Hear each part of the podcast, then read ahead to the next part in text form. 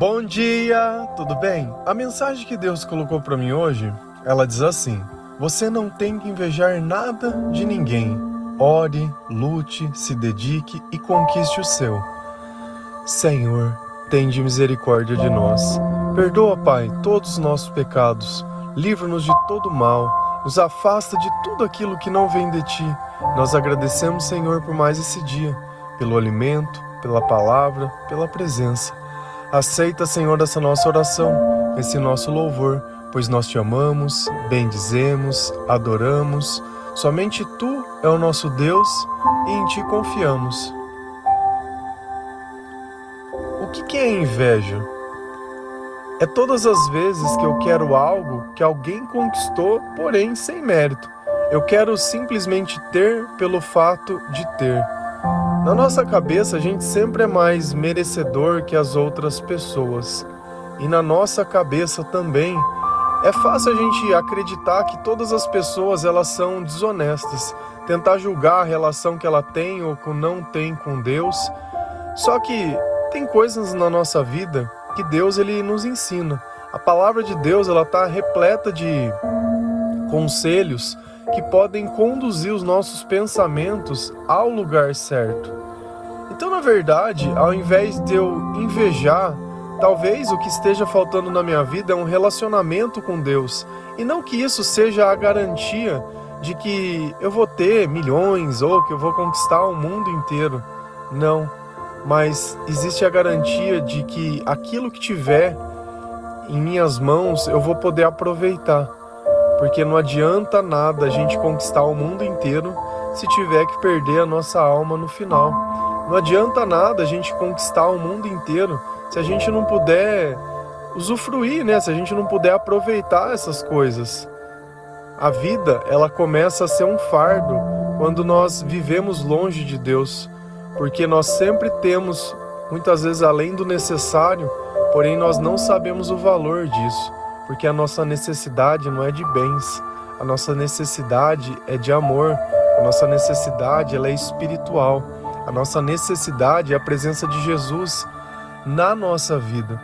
Se a gente vai lá em Tiago 3, versículo 14 a 16, a palavra do Senhor nos diz assim: Mas se no coração de vocês existe inveja, amargura, egoísmo, então não mintam contra a verdade, gabando-se de serem sábios. Essa espécie de sabedoria não vem do céu, ela é deste mundo, é da nossa natureza humana e é diabólica, pois onde há inveja e egoísmo, há também confusão e todo tipo de coisas más. Eu acredito que o ponto central desse versículo é algo que às vezes a gente tem muita dificuldade de entender. Só existem dois lados. Se você não está adorando ao Senhor, você está adorando o diabo. Ah, mas eu não tenho vontade disso. Não, mas não essa não é a minha intenção. Não tem outro lado. Você vai me desculpar. Não existe outro lado. É simples assim. Não existe outro lado. Se eu sinto, olha o que Deus deixou claro: se no coração de vocês existe, é uma condição. Existe ou não existe? Tem, não tem. Tá. O que, que Deus está perguntando se existe? Inveja, amargura e egoísmo. Então eu estou cobiçando algo de alguém, estou desejando ter algo que alguém tem. Inveja. Amargura. Quando a pessoa vive só reclamando de tudo, lamuriano, colocando defeito, problematizando, vitimizando e egoísmo. É quando eu posso ajudar alguém, porém eu não faço nada, eu faço de conta que o problema não é meu. E uma coisa você pode estar pensando, mas eu vou tirar de mim para dar para o outro. Cara, você entende o que é egoísmo. Você sabe como de alguma forma você poder prejudicar alguém, sendo que você poderia aliviar o sofrimento daquela pessoa, sabe? É aquilo de querer ter mais, já tendo muito, quando não está faltando nada. É como você fazer que não é problema seu, sabendo que alguém poderia não estar sofrendo se você tivesse feito alguma coisa. E olha o que Deus diz. Cara, se você está sentindo inveja, amargura e egoísmo, não minta contra a verdade. Não vem falar que você é sábio, não vem falar que você é cristão, não vem falar que você acredita em Deus. Se a gente olhar a questão da cobiça, ela é um dos mandamentos. Não cobiçará a mulher do teu próximo, não cobiçará a casa dele, os bois, a terra e tudo mais. Sabe? Então nós estamos falando de uma coisa que para Deus não tem problema. Não, tem problema sim. Agora vem a parte que é o que eu sempre falo. Essa espécie de sabedoria. Quando Deus ele diz a palavra sabedoria, ele está usando pensamento. Essa espécie de pensamento, essa espécie de comportamento, olha o que ele diz. Não vem do céu. Ela é deste mundo e é da nossa natureza humana e é diabólica. Bom, então se Deus está dizendo que quando eu penso ou sinto inveja, que quando eu sinto amargura ou quando eu sou egoísta, eu não estou fazendo algo que vem do céu. Eu estou fazendo algo que é minha, da minha natureza e é diabólico. Você conseguiria imaginar a gravidade e quando eu digo você não tem que ter inveja, o que, que eu estou falando? Você não precisa deixar o diabo ficar em você, você não precisa deixar o diabo manipular os teus pensamentos, você não precisa deixar o diabo tocar na tua vida. Por quê? Porque você pode conquistar o seu, porque você pode ter as tuas coisas. E olha o que é o pior. O que, que acontece se pessoas que têm inveja vivem no mesmo teto? Pessoas que têm inveja, elas acabam relacionando com a gente. Pois onde há inveja e egoísmo, há também confusão e todo tipo de coisas más, porque é ali onde está o diabo. E às vezes a gente não se sente assim. Os nossos sentimentos, eles são um espelho. Um espelho do espírito que está perto de nós. Se você sente isso e colocar nesse espelho os teus sentimentos serão diabólicos, a sua vida vai estar repleta de confusão, a sua vida vai estar repleta de coisas más. É simples assim. Ah, mas eu não quero mais sentir isso. Exatamente. Então nós precisamos deixar que o Senhor, nós precisamos deixar que o espelho seja refletido pelo Espírito Santo e que isso venha transformando a nossa vida, os nossos pensamentos, o nosso coração, a nossa atitude. Então tem que chegar um ponto que eu tenho que começar a questionar aquilo que eu penso e não simplesmente aceitar, porque os nossos sentimentos, eles criam uma ilusão na nossa cabeça. Não tem um dito popular que fala que a grama do vizinho é sempre mais verde? É exatamente isso, ele começa a brotar dentro de nós pensamentos e mentiras para que a gente vá lá e peque, para que a gente vá lá e destrua tudo aquilo que ele deu, para que a gente vá lá e simplesmente desmereça. Porque quando eu estou invejando algo de alguém, você sabe o que eu estou fazendo? Eu estou olhando aquilo que Deus me deu e falando: Senhor, isso não é o suficiente. O que o Senhor dá não é bom demais para mim. O que o Senhor dá é muito pouco, eu não consigo ajudar e dar nada para ninguém. O que o Senhor dá não é possível nem me satisfazer. Olha como eu estou triste, olha como eu sou infeliz. Então, todas as vezes que nós colocamos a nossa esperança exatamente nas coisas desse mundo, as coisas elas não começam a dar certo. Simples assim. Na Bíblia tem exemplos de mães que queriam ter filhos. E essa mãe não podia. E ela chegou no marido e disse: Olha, já que eu não posso ter filhos, é melhor eu morrer. Então ela colocou a existência dela condicionada a alguma coisa desse mundo. Como que a gente espera que Deus abençoe a minha vida se eu nem sei se aquilo é do meu propósito? Se eu nem sei se aquilo é certo? Se eu nem sei se agora é o tempo certo? Se eu nem sei se agora eu seria uma, uma, um bom pai ou uma boa mãe? Eu nem sei o que tem amanhã por vir, o que Deus revela, nem nada, mas se Ele está dizendo, olha, espera, é para esperar. Agora, se aquilo que eu tenho eu não consigo reconhecer o valor, e a inveja, ela é sinônimo de ingratidão. A inveja, ela é um sinônimo de que eu não consigo reconhecer do que Deus tem feito. E é isso que o diabo vem na nossa cabeça. Ah, ó, tá vendo fulano lá? Então, olha lá, ele merece. Você faz tudo certo, o fulano faz tudo errado. E olha lá a vida dele, olha as coisas dele. Você tá aí sem nada. Ah, tá. Ah, você vai dar isso para ajudar alguém? Não, o que, que é isso? Guarda para você. Não, essa pessoa não merece, você que merece, tem que guardar, você conquistou, você trabalhou. Você não tem que ajudar ninguém, não cobra, não cobra, não, tem que cobrar mesmo, pelas coisas simples.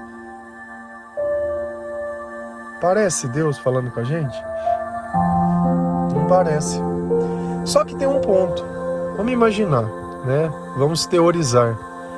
Que você comece a ler a palavra de Deus e aquelas palavras elas começam a entrar nos teus pensamentos, no teu entendimento. A presença do Espírito Santo, ela adormece todos esses sentimentos ruins, essa natureza humana. Uma coisa que a gente tem que entender é que quando Deus ele vem na nossa vida, ele adormece os sentimentos. Quando ele sai da nossa vida, esses sentimentos eles despertam de novo. Então é a presença de Jesus, é uma vida em oração, é uma vida em louvor, uma vida em adoração, uma vida buscando ao Senhor que vai garantir que esses sentimentos eles adormecem. Porque a partir do instante que eu começar a pecar, que eu começar a fazer coisas que eu sei que é errado, que eu começar a ouvir o diabo, Jesus ele ouviu o diabo e repreendeu. Falou: arreda-te, sai daqui. E o diabo falou com Jesus pessoalmente, falou de, através de Pedro. Sabe quando Pedro queria exortar ele, dizendo, quando ele falava: Olha, eu vou ser crucificado. Não, você não vai, porque eu vou, eu que vou, sou o cara. É o mesmo que negou Jesus três vezes. Ele é o mesmo. E é o mesmo que Jesus falou: arreda-te, Satanás. Esse pensamento não é do, de Deus, não, isso é dos homens. Sai para lá, vai estragar o propósito de outro. Então essa é a questão. Mesmo os nossos amigos, eles podem ter ideias erradas.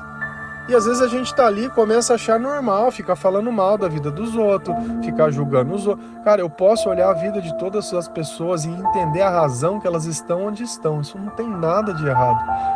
Nada de errado. Porque a sabedoria de Deus, ela me permite. Mas isso não é para impedir que eu ame essa pessoa, mas para que talvez eu possa chegar nela e falar: olha, dá uma olhada nesse versículo da Bíblia, vê se faz sentido para você. Vê se isso daqui na sua vida não iria te ajudar a de repente tirar essa compulsão por comida, essa compulsão por bebida, esse tipo de vício, essas coisas que você tem feito. Será que isso não ia colaborar? Então, isso é para edificar a vida de outra pessoa. Deus ele pediu para a gente amar todas as pessoas. Só que o amor precisa querer. Eu não posso impor o evangelho para as pessoas. Mas eu posso sim, aqueles que querem encontrar a luz da palavra de Deus no caminho, com certeza eu posso direcionar e apontar. Se a gente vai lá em Provérbios 3, versículo 2, 5 e 6, a palavra diz assim: Os meus ensinamentos lhe darão uma vida longa e cheia de sucesso. Confie no Senhor de todo o coração e não se apoie na sua própria inteligência. Lembre de Deus em tudo o que fizer e ele lhe mostrará o caminho certo. E olha como cada dia uma passagem confirma a pregação do dia anterior. O que, que nós falamos ontem? Que os nossos pensamentos eles precisam ficar no Senhor, que nós precisamos pensar no que Deus vai pensar quando nós fazemos algo, quando nós sentimos algo. E por que, que Deus diz? Não, é, os meus ensinamentos lhe darão uma vida longa e cheia. Confie no Senhor e não se apoie na sua própria inteligência, porque a nossa inteligência sem Deus ela é diabólica. A nossa natureza sem Deus ela é diabólica. Ela não vem desse mundo. Ela não pode dar paz. Ela não pode produzir felicidade, ela não pode produzir gratidão, ela não pode produzir autocontrole.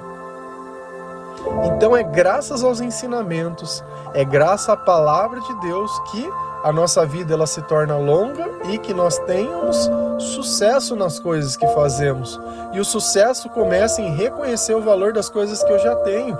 Sem isso não tem sentido ter mais, é uma eterna conquista, é uma eterna conquista, é uma eterna busca sobre coisas que ainda que você alcance, elas não podem ser experimentadas porque sem gratidão eu não sei o valor, então eu acho que eu preciso de algo maior, de uma coisa maior, de um carro maior, de uma casa maior, de um celular melhor. Preciso de roupas de outro tipo. De... Você não consegue se contentar pelo simples fato de uma roupa te aquecer. Se não tiver uma etiqueta X na roupa, não é roupa para você. Se o perfume não for o Y, não é perfume para você. Se o sapato não for da marca Z, não é sapato para você. Então eu começo a gastar demais em coisas que não, não agregam nada mais. Eu começo a trabalhar querendo que a outra pessoa me inveje. Cara, será que é Deus que me faz? Por que, que Jesus pedia para a gente ser humilde? Será que não é para que a gente não precisasse usar da marca ou das coisas? Isso não quer dizer que você não possa gostar de coisas boas. O problema torna quando eu quero mostrar. Às vezes eu vejo foto, eu adoro ver coisas perdidas nas fotos. De repente está um prato ou tá uma Bíblia e no fundo tem alguma coisa ali ostentando uma marca ou alguma coisa. Sempre escapa alguma coisa. E a gente nota que parece que Deus ele não é o suficiente para fazer aquilo que ele tem que fazer. Isso entristece o meu coração. Eu não preciso mostrar para ninguém aquilo que Deus faz na minha vida, mas eu tenho que mostrar aquilo que Deus é na minha vida. O amor que Ele tem por mim, Ele tem por você também. Se eu fizer as coisas que Ele diz, Ele vai fazer por também. E Ele já deu o caminho aqui, olha, a sua vida vai ser cheia de sucesso, porque não existe sucesso se você não consegue reconhecer o valor das suas pequenas conquistas. Confie no Senhor de todo o coração eu sei que às vezes a gente tenta, a porta está fechada, a gente bate em um, bate no outro, não vai e não dá certo, e é mais um dia. O meu trabalho ele tem muito disso, porque o tempo inteiro eu estou tentando desenvolver algo que não existe e não é no primeiro dia que vai dar certo. Tem coisas que eu fracasso por anos e eu continuo tentando. E cada fracasso é algo que Deus está me ensinando a colocar meu, lugar, meu coração no lugar certo. Se meu coração não estiver no lugar certo, eu vou acabar conquistando tesouros no lugar que não vai edificar a vida de ninguém. E esse é o ponto em questão, a razão pela qual nós fazemos as coisas. E olha para você ver como a marca ela é importante. Se não fosse, não teria tantas coisas falsificadas. E às vezes você põe lá uma coisa e olha, quem que você está querendo enganar? A história da marca falsificada é a mesma coisa do filtro, é a mesma coisa de coisa. Você seria mesmo menos digno por estar usando uma camiseta branca sem nada? Se não tivesse alguma coisa, seria menos digno porque teu tênis custa, sei lá, 100 reais? Seria menos digno? Sei lá, se não tivesse impecável?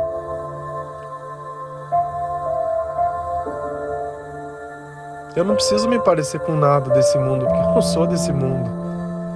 Eu não preciso militar pelas coisas que tem aqui, porque aqui tudo que tem é diabólico. Eu não preciso ficar buscando as coisas daqui, porque tudo que me alimenta aqui é para cometer coisas que eu vou me arrepender. Sabe? Então nós precisamos disso, dessa confiança de todo o coração. E eu não posso me apoiar simplesmente na minha inteligência, porque o lugar que eu vou acabar é no depressão. Sabe, eu vou acabar desenvolvendo transtornos, eu vou acabar desenvolvendo coisas que não me fazem bem. E por mais que eu tenha tudo, eu não tenho controle de tudo. Você acha que uma pessoa que ela adquire depressão, ela tem porque ela quer? Não, ela tem porque dentro da alma dela não, não tem alimento. Tá uma miséria, desgraça. Desculpa a palavra, o termo, mas é, é bem isso, é uma desgraça. Porque nós vivemos longe da graça de Deus. E quando nós vivemos longe da graça, nós vivemos longe de tudo. De tudo. E o fim. Lembre de Deus em tudo que fizer, e Ele lhe mostrará o caminho certo. Então, se existe um caminho certo, é porque existem diversos caminhos errados. E às vezes a gente acha que pelo fato de estar tá caminhando já é o mais importante. O que, que adianta você caminhar, o que, que adianta você seguir se você está seguindo para a direção errada? Você vai ter que voltar todo aquele percurso que você andou para chegar no zero, para dali começar a chegar em algum lugar. E na vida não existem atalhos, os atalhos eles vão sempre gerar consequências muito maiores. Então, às vezes, não adianta a gente gritar, não adianta a gente berrar, não adianta. Cara, o que adianta é a gente orar.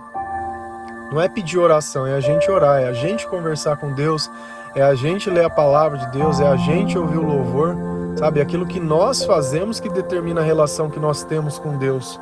Então, se eu quiser vencer essa natureza diabólica, se eu quiser começar a lutar, se eu quiser começar qualquer coisa, isso vai começar na oração.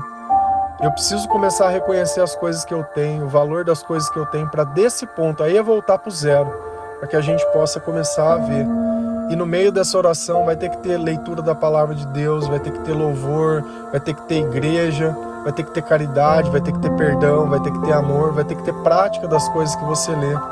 Aí sim a tua vida ela vai se transformar numa coisa que você nunca imaginou e vai viver o sucesso que Deus garante na palavra e a confiança que Ele dá ao nosso coração, que ainda que no meio da tribulação vai existir louvor e vai existir amor. Amém? Que Deus ele abençoe cada um de vocês. Que o Senhor ele possa tocar o seu coração, tocar a sua vida. Que você possa realmente crer nessas palavras e acreditar no Senhor. Amém? Que Deus abençoe cada um de vocês. Feliz a nação cujo Deus é o Senhor. Um bom dia.